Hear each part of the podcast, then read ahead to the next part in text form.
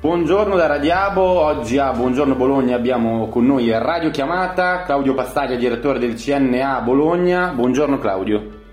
Buongiorno a voi, buongiorno a voi. Uh, per chi non lo sapesse, il CNA di Bologna è un gruppo di giovani imprenditori che sostiene le imprese emergenti del territorio, eh, ma entriamo subito nel, nel vivo dell'intervista perché la settimana scorsa c'è stato il Ciocco Show. Allora Claudio, ti faccio subito una domanda eh, retroattiva, diciamo. Ciocco Show Bologna, quando nasce, perché a Bologna? Ma allora, innanzitutto nasce più di 16 anni fa eh, dall'idea di una serie di eh, nostri associati del mondo della pasticceria bolognese. Eh, ci sono dei nomi che oggi purtroppo non sono più con noi, eh, Zoya sì. e altri, che insieme eh, spingono nei confronti della nostra associazione che rappresenta eh, in provincia di Bologna circa 12.000 imprenditori di cui una buona parte anche dell'agroalimentare, ci spinge a valorizzare la cultura del, ehm, del, del territorio diciamo, dolce sì. di bolognese. Okay. E insieme costituiscono anche un'associazione tra di loro che si chiama Ciocchi Bo, ehm, che attualmente è rappresentata dal presidente Sartoni, che è un nostro associato, e mh, ci spingono a pensare ad organizzare un evento che richiami tu, tutta, da tutta l'Italia i pasticceri di tutta Italia ma anche dall'estero per eh, delle giornate sulla cultura del cioccolato. E quindi nasce così e assieme organizziamo il primo evento che era organizzato in Piazza Maggiore dopodiché per vari anni l'abbiamo svolto in Piazza Maggiore, nelle ultime edizioni per motivi di sicurezza e così via il Comune ci ha permesso di farlo in Piazza 20 settembre, però nelle, abbiamo fatto queste ultime edizioni e nei prossimi anni pensiamo comunque di ritornare un po' più baricentrici rispetto al centro di Bologna. Comunque poi ne parliamo effettivamente appena avremo delle certezze. Molto bene, molto bene. Eh, ha parlato di certezze di spostamenti da Piazza Maggiore a Piazza 20 Settembre, quindi passiamo a bomba direi all'attualità. Allora, come è cambiato il Choco Show quest'anno col Covid? Insomma, com'è andata?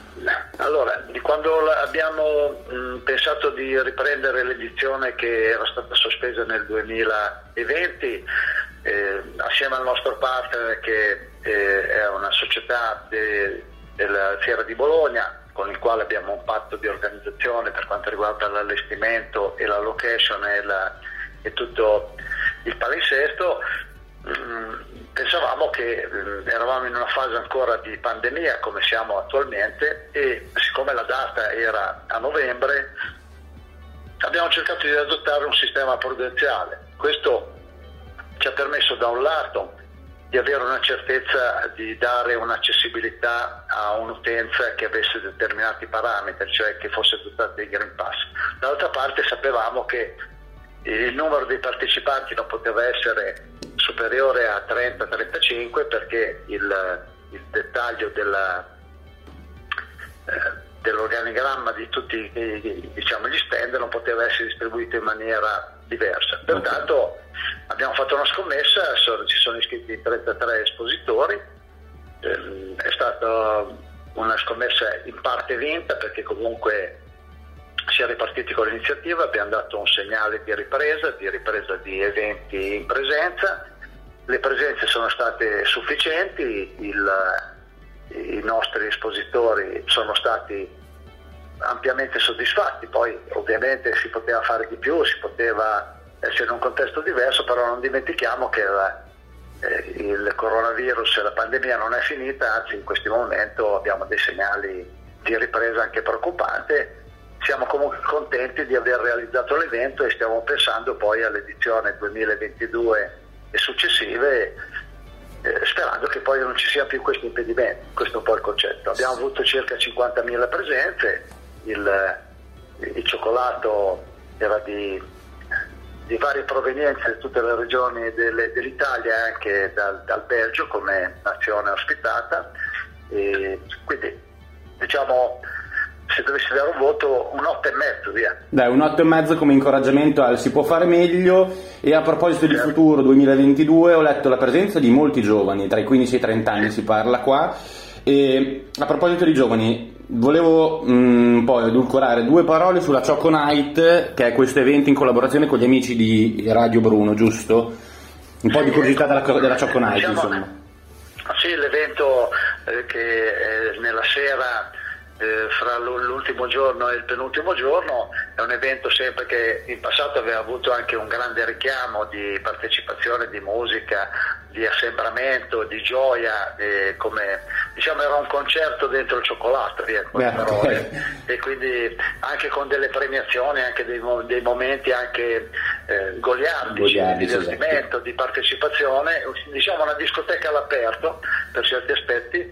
E quest'anno insomma il, i giovani sono stati attratti, sapevano che comunque ci sono dei regolamenti da rispettare, però um, anche lì si può fare molto di meglio, però eh, ci accontentiamo anche di, di, aver dato un momento di, di leggerezza, diciamo. Di divertimento. Ovviamente nelle edizioni del passato erano um, una kermesse diciamo anche più impegnativa e anche più divertente con presenze che andavano, cioè c'era un passaggio maggiore perché la gente poteva entrare indipendentemente da alcune limitazioni, però mh, siamo soddisfatti, abbiamo diciamo, mantenuto la tradizione degli eventi, vorremmo riprendere dal prossimo anno anche il laboratorio del cioccolato che era un, un momento di, culturale anche, ma anche di curiosità culinaria perché per i, eh, gli ospiti e per i turisti.